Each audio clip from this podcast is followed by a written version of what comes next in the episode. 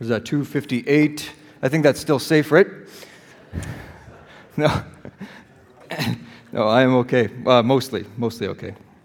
It is exciting to have the chance to be here and talk to you guys today. Um, and maybe actually, before I do get started, it's a good idea for you guys to all take a 10 second heart check as well and just calm yourself a little bit, prepare yourself for what God may speak to you about this morning. So I'm going to time 10 seconds again.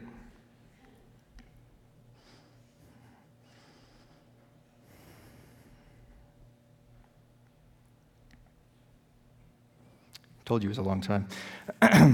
so, many of you are probably wondering about the title of this sermon. Um, I've heard lots of questions about it. I've heard lots of people discussing amongst themselves, what is this sermon about? What is he talking about? Now, lots of you also have no idea what I'm talking about right now because you didn't read your bulletin last week and have not read it yet this week. But the title is Someone Just Lost an Eye. And uh, for many of you, you still have no idea what that means. So um, I'm going to talk about that a little bit, and we'll get to that later on. But actually, the first time I wrote that down, I uh, was sending an email to Pastor Gary last week about what the title of the sermon was going to be, and I typed it into the email. And I looked at it, and immediately the first thing I thought of was a joke I heard from the Laser Children a couple of weeks ago. Uh, what do you call a fish with no eyes? Yes, some of you know it. It's a fish. It's just a fish. So, fish with no eyes. So, that's not what I'm talking about this morning, but I did think of that immediately when I typed that out. Um, some Again, we're back to 10 seconds. Good work, Mary Lou. But that's not really what I'm going to talk about this morning. I'm also not going to talk about an eye for an eye. That's been a rumored uh, suggestion from a few people. Um, whether the Old Testament commandment or Hammurabi's code, uh, for those of you who might know who Hammurabi was, he, was, he had that law in there as well, an eye for an eye. I'm not going to talk about Gandhi and his take on that quote. Um, I'm also not going to be talking about a plank in one person's eye and a speck in somebody else's eye. Uh, that, there's lots of good sermons on those things too. Some of you are thinking, okay, well, who was blind in the Bible? There was that guy in the New Testament. His name was Bartimaeus. Jesus healed him. Not talking about him either. Um, and some of you, particularly maybe some of you in this row, are probably thinking of Samson because we talked about him in youth a couple of months ago. Uh, I'm also not really talking about Samson this morning, but I do want to start there. The story of Samson is a very violent story. It's about a guy who killed thousands and thousands of Philistines in his lifetime. It's, it's not very pleasant.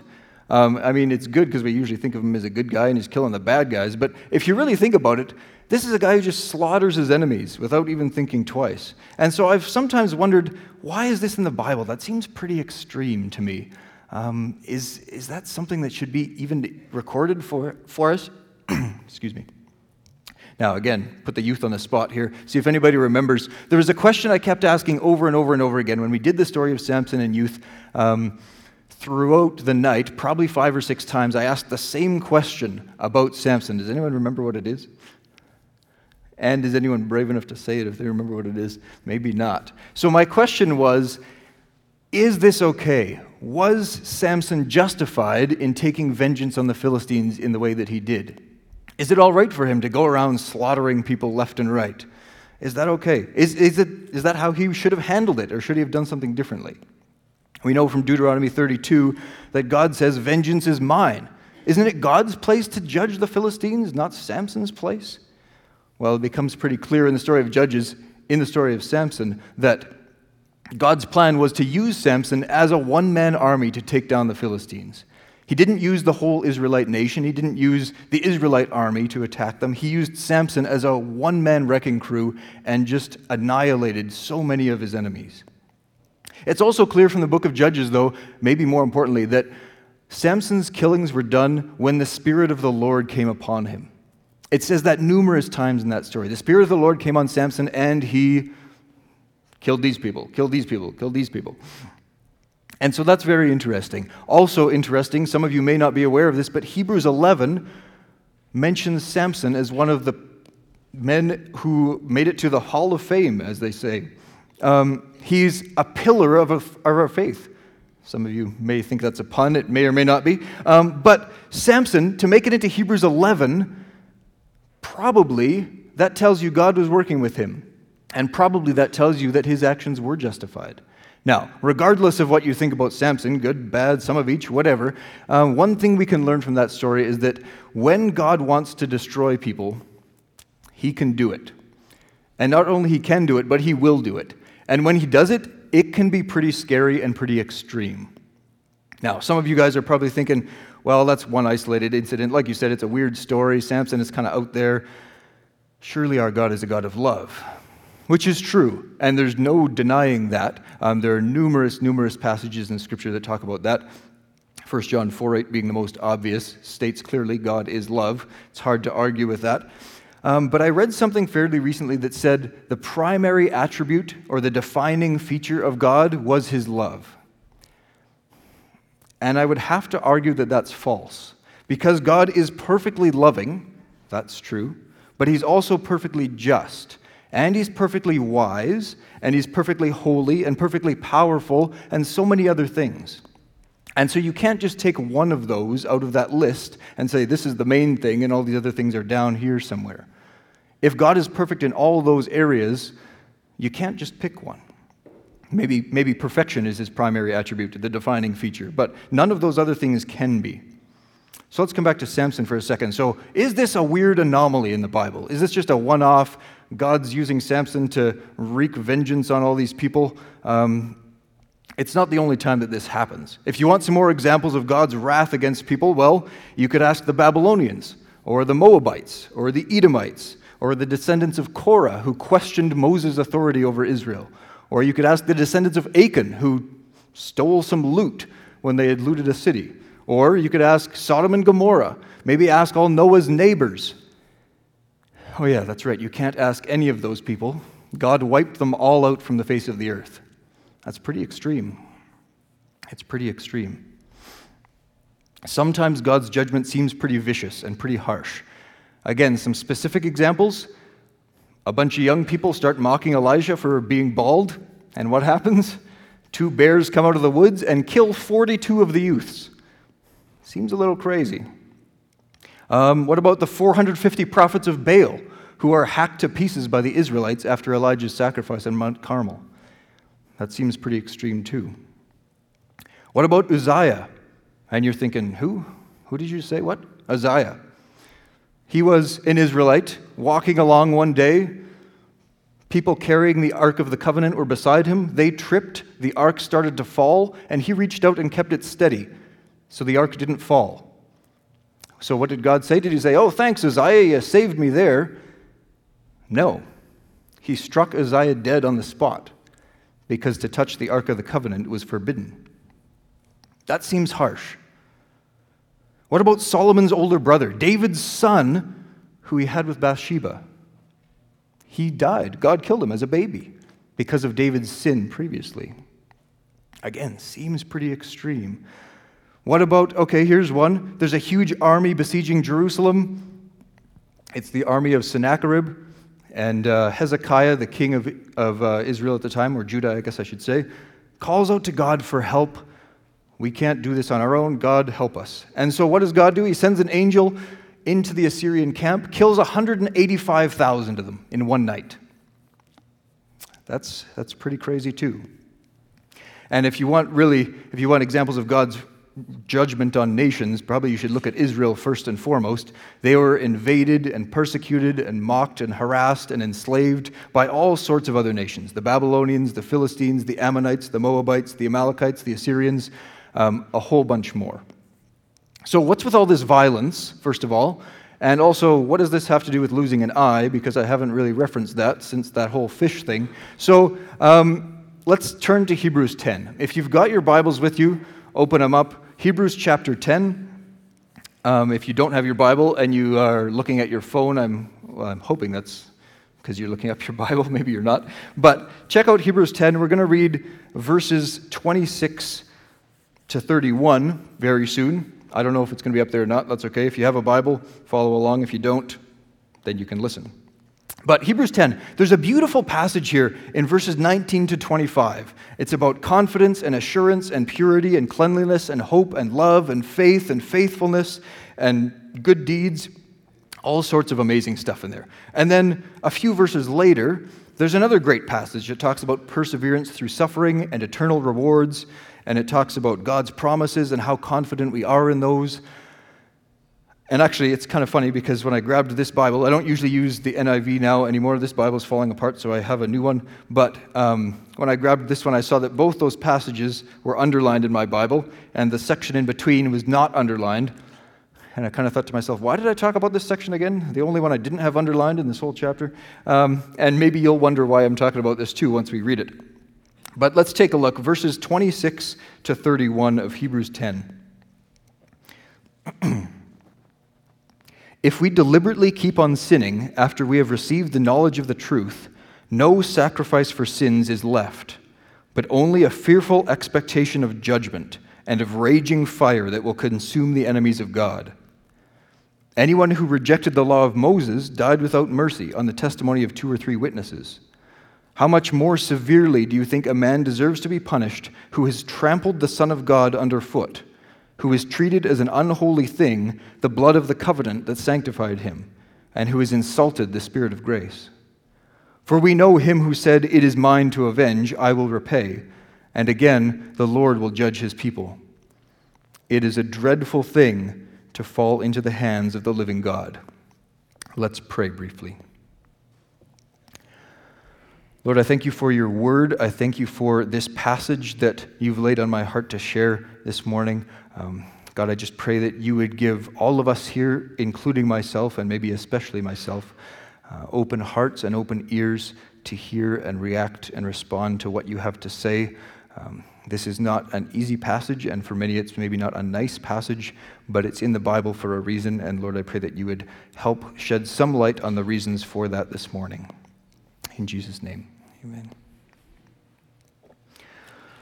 So Hebrews 10:26, it's not an easy verse to read. If we deliberately keep on sinning after we have received the knowledge of the truth, no sacrifice for sins is left.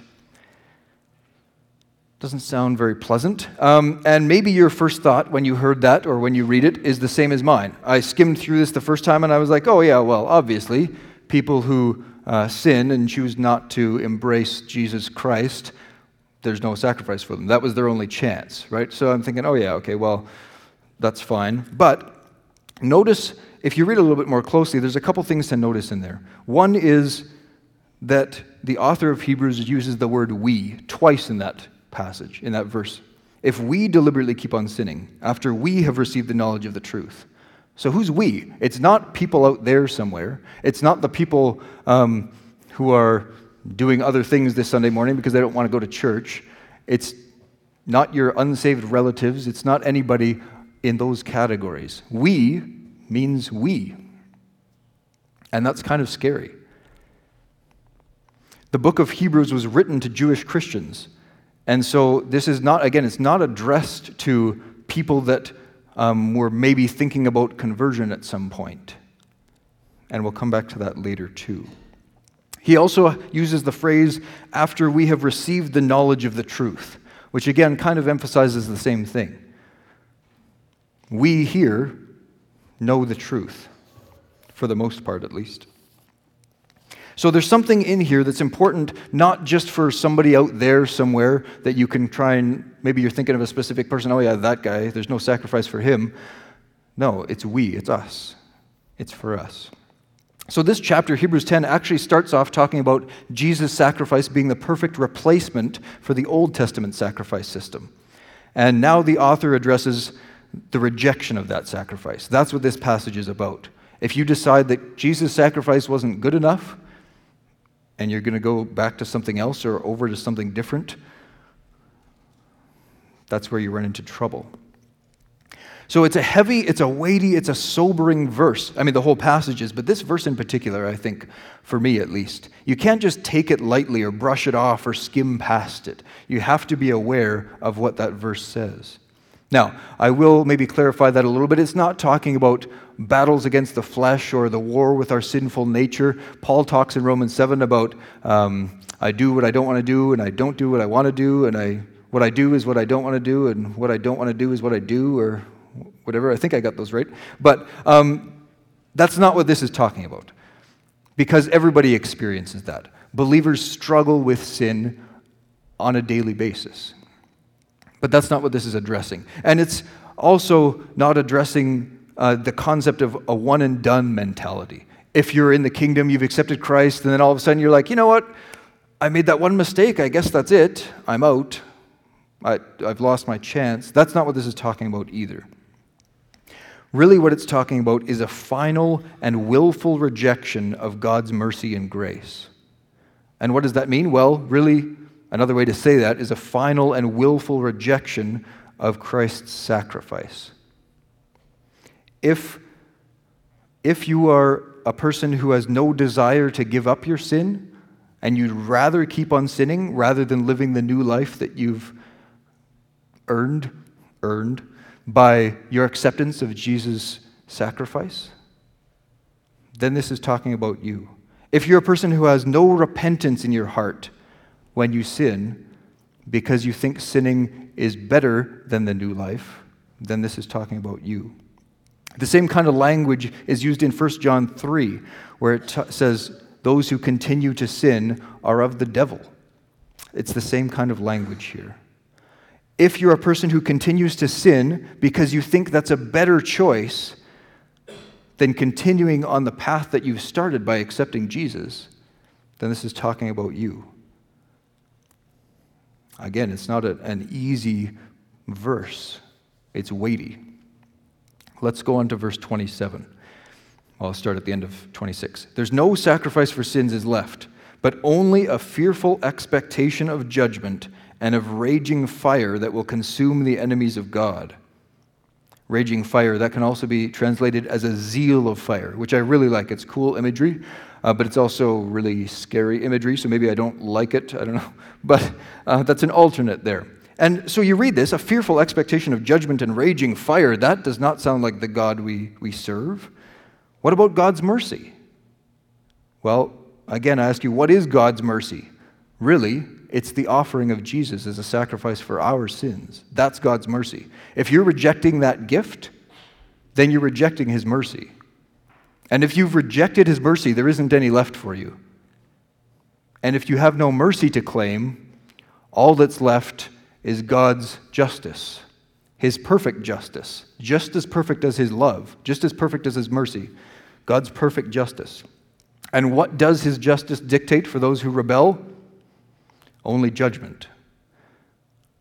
If you're in that boat, you will experience what Revelation 14 calls the wine of God's fury, which has been poured full strength into the cup of his wrath. That doesn't sound pretty. And if you've read the rest of Revelation, it's not pretty. Only a fearful expectation of judgment and a raging fire that will consume the enemies of God. Look at verses 28 and 29. Anyone who rejected the law of Moses died without mercy on the testimony of two or three witnesses. How much more severely do you think a man deserves to be punished who has trampled the Son of God underfoot, who has treated as an unholy thing the blood of the covenant that sanctified him, and who has insulted the Spirit of grace? One thing to notice near the end of verse 29 there, it talks about the blood of the covenant that sanctified him. If this is talking about a person who has been sanctified by the blood of the covenant, again, that's not just somebody out there somewhere in the world. That's us. We here who have received the knowledge of the truth. So, the author of Hebrews kind of takes a different angle here a little bit and kind of goes back to the Old Testament, as he does often in Hebrews. But under the law of Moses, if someone broke that law, if it was a serious enough offense, that person would be put to death if there were two or three witnesses who could testify against them. So then he says, How much worse is it to spurn God's grace thrown, shown through Jesus Christ? The old covenant is one thing, but the new covenant is something totally different. I, I was at a grad ceremony on Friday. And so all these grade 12s are walking up, and the principal's up there, right? Standing there shaking everybody's hand as they come along. And, you know, it's like 258 people, so it took a long time. Um, but the principal standing here, his arm's probably getting sore. So the guy comes up, one of the grade 12s comes along, hand out, and he does one of these. Instead of shaking the principal's hand, I thought, oh man, that's kind of cold. Um, That's, uh, that's an example of maybe spurning someone. Not quite as extreme as what the book of Hebrews is talking about, but on a very small scale. I was asked by uh, numerous people in the past couple of weeks if there would be a Lord of the Rings reference in this sermon. And uh, of course, the answer was yes. I didn't have to think about it. I didn't know what I was preaching on at the time, but I was pretty sure there would be an analogy in here somewhere. And sure enough, there is. Um, how many of you have seen those movies? You can raise your hand in church, that's okay. Uh, yeah, a fair number, a fair number. Um, I want to talk a little bit about a scene from The Two Towers. Now, it's the second movie out of those. Uh, I probably wouldn't say it's my favorite, but uh, it's definitely in the top three anyway, so that's good. Um, there's, a, there's a scene in that movie where the king discovers a traitor in his court. And so naturally, he throws the traitor out. The guards throw him down the stairs, and he's kind of laying there pitifully, broken and bruised and battered. And the king raises his sword above his head to kill the traitor. And just then, one of the heroes of the story steps in and says, No, save his life, let him go. And the hero reaches down to the guy on the steps to give him a hand up. And what does the traitor do? Does he reach out and take his hand and stand up? Does he ignore it and walk away? No, even worse. He spits on the hero's hand and runs off the other direction. That is spurning grace right there. The man who just saved your life offers you his hand, and you spit on it and run the other way. How much worse it is to spurn God's grace that he's shown through Jesus Christ. So the author of Hebrews says, okay, well, you needed two or three witnesses in the Old Testament to kill somebody, to condemn them. I'll give you three witnesses. And so the first witness is right here in verse 29. It talks about the man who has trampled the Son of God underfoot. That's witness number one. We know the Son of God is greater than Moses. Hebrews talks about that earlier in the book. So if you're trampling the Son of God, that's much worse than ignoring Moses or trampling Moses underfoot. That's number one. Number two, right after that, who is treated as an unholy thing, the blood of the covenant that sanctified him. The new covenant we're under now is far superior to the old covenant. Otherwise, we'd still be under the old covenant. And if you are a person who treats as an unholy thing the blood of the covenant that has sanctified you, that's witness number two against you, and that's strike two against you. I don't know if there's anything holier than the blood of the covenant that has sanctified us, because it is God's blood. How can you treat that as unholy? And he mentions a third witness, the last phrase of verse 29, and who has insulted the Spirit of grace. The Spirit is far superior to the law. Romans 6:14 says you are not under law but under grace that grace has superseded the law. But if you've insulted the Spirit of grace, then that's worse than breaking the law. And so, three witnesses he gives, more than enough to condemn. The Son of God, the blood of the covenant, and the Spirit of grace will all testify against a person who decides, you know what? This life of commitment to Jesus is not for me. I'd rather be sinning, and so I'm out. More than enough to condemn that person. On to verse 30. For we know him who said, It is mine to avenge, I will repay. And again, the Lord will judge his people.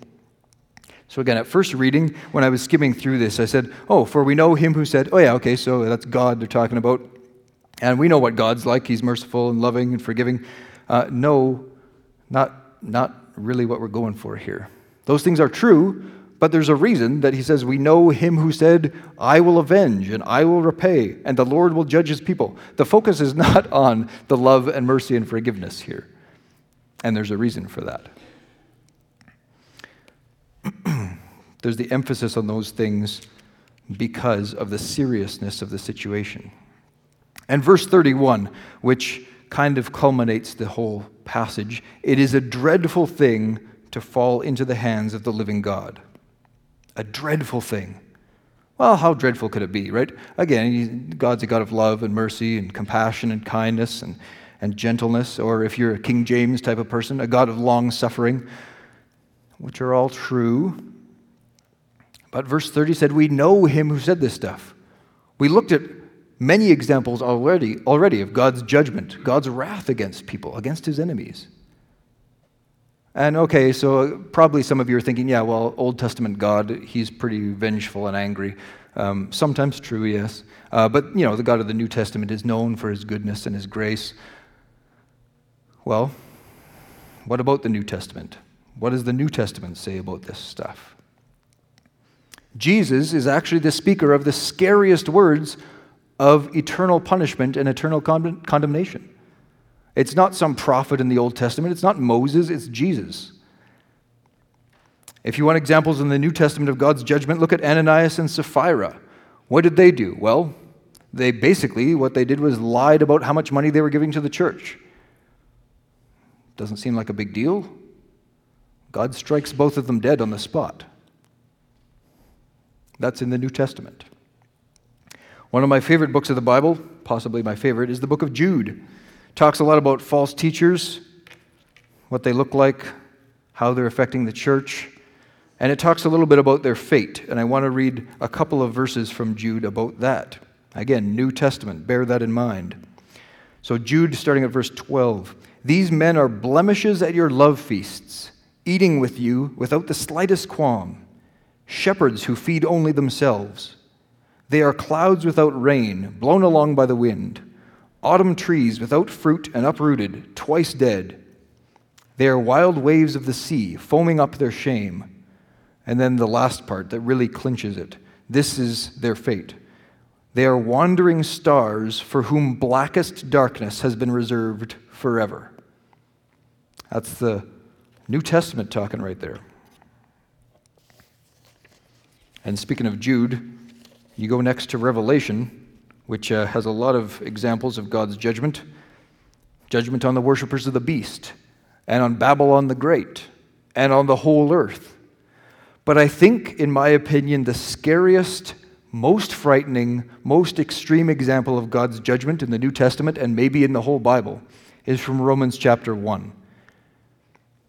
Paul talks about people who have exchanged the truth of God for a lie and deliberately said, you know what? We're not going to accept that. We're going to go this way.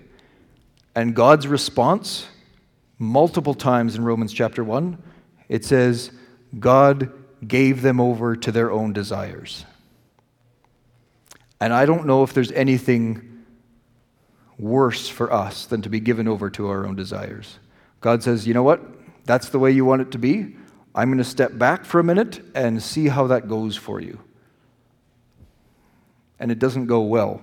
You can see that pretty easily looking around the world right now. The New Testament, the God of the New Testament, is not a different God than the God of the Old Testament. And his judgment is still perfect. So, what's the point of all this? And I still haven't talked about the eye thing, right? So, where does that come in? Well, my main point, I guess, if I have one main point, many of you have heard the expression it's all fun and games until someone loses an eye. And if that's true, then someone just lost an eye because it's certainly not all fun and games. The Christian life is not a game, it's not some whimsical cartoon adventure once you accept Jesus. No, that's not how it is. We've heard now what the Bible says very clearly about those who deliberately keep on sinning after they've heard the truth. And that means for me and for you guys, there's no excuse anymore. You know what the truth is, and you know what the Bible says. It's not some fun and games type of thing, it's serious business. Jesus says in Luke that anyone who follows him better not turn around and start going the other way again. Once you commit, you're in for the long haul. So, if the Bible is about Jesus, which it is, And if the book of Hebrews is about, more specifically, Jesus' superiority, which it is, how does this passage really fit in with that? And why in the world would it be flanked by these two amazing, encouraging passages? Is, how does that make sense? So, a couple of things, I guess, to talk about in regards to that. First of all, verse 31 falling into the hands of the living God, by default, that's all of us. Right? We know that. We have a sinful nature. We're born as sinners. We're in that category of refusing God's grace to start with. It's just who we are. And I think until we realize that, and until we realize how dreadful it actually is to fall into God's hands, we don't understand what Jesus actually sacrificed, what that means for us, how extraordinary that was, how mind boggling that was, and what we've been saved from because of that one action. Most of us are in the same position as the people that the author of Hebrews is writing to. We are believers, at least most of us. And so, again, this is written for us. There's a danger here in keeping on sinning deliberately after we know what the truth is. Now, of course, we also know, as we actually sung earlier, that there's one who stands between us and the wrath of God. Our one defense, our righteousness, Jesus Christ. If it wasn't for him, we, we, we, we would be lost. But he intercedes for us in that position. So we all have a choice to make when we go from here. Now that we've heard the truth, we've received the knowledge of the truth. And that choice will determine everything about our future. Either we can embrace that gift that most of us have already accepted, it completely wipes away our sin, and we can follow through on that commitment, strive to live uh, lives for God, become more and more like Christ every day. Or we can abandon that decision that we've made, jump ship, and go the other way. If we choose to accept it, if we choose to persevere and keep going along that road, we know we're covered. Romans 8. There's no condemnation for those who are in Christ Jesus. If you're staying in Christ, there's no condemnation. Your sins are covered. And James chapter 2 mercy triumphs over judgment. If that were not true, again, we'd be lost. To be held in the hands of the living God is to know peace and hope and love. Everything we yearn for in this life, everything we want. Everything about life with Jesus is better than life without it. And we have that option to stay in that life. If we accept that gift, we live as if we've, we've accepted that gift. I mean, we still have plenty of work to do, but we can stay in that position by making that choice. If we refuse, however, if we choose to abandon ship and head out the other way, then we're spitting in the face of Jesus. The most powerful, the supreme, the most superior power in the universe. He's above men, he's above Moses, he's above the angels. And if we're going to spit in his face, there's nothing left for us but a fearful expectation of judgment and how dreadful it is to fall into the hands of the living God. Let's pray together.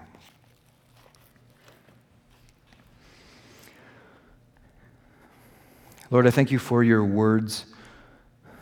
I thank you for the message that you laid on my heart. And Lord, I pray that um, it would be impacting to me most of all because this is why I chose to speak on it. But Lord, I pray that you would use these same words to touch others in the congregation. Um, God, I pray that any um, slips of the tongue or errors that I may have made would be uh, forgotten or, or brushed aside because, Lord, there was truth in your word. Your word is truth. And regardless of anything that, that people here may believe about something that I've said or haven't said or whatever, Lord, I just pray that your word would speak for itself. God, as we go from here, And maybe it's a good idea to read this passage again or the whole chapter or the whole book again later on. But Lord, I, I pray that as we go, we would realize the gravity of what we're here for, of what we're doing, that there is a seriousness and a weightiness to the Christian life that I think many of us don't think about a lot of the time. And God, as we move into a time of celebrating communion as well, keep this on our hearts. And Lord, I pray that that would be a meaningful time too. In Jesus' name, amen.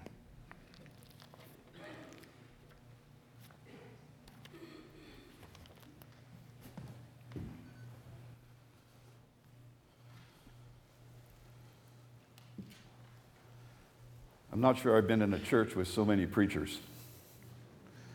Uh, there's another expository preacher on his way up, and God certainly um, demonstrated that for us. So we can rest assured our young people are in good hands when it comes to the Word of God. As we prepare ourselves now for the, the Lord's Supper, we're reminded of. Uh, Jesus saying that he desired to do this one last time with his disciples before he became that ultimate sacrifice that Joss talked about. And so I think it's fitting this morning, after hearing that message for us, to take a moment of reflection, asking ourselves, where are we with Jesus?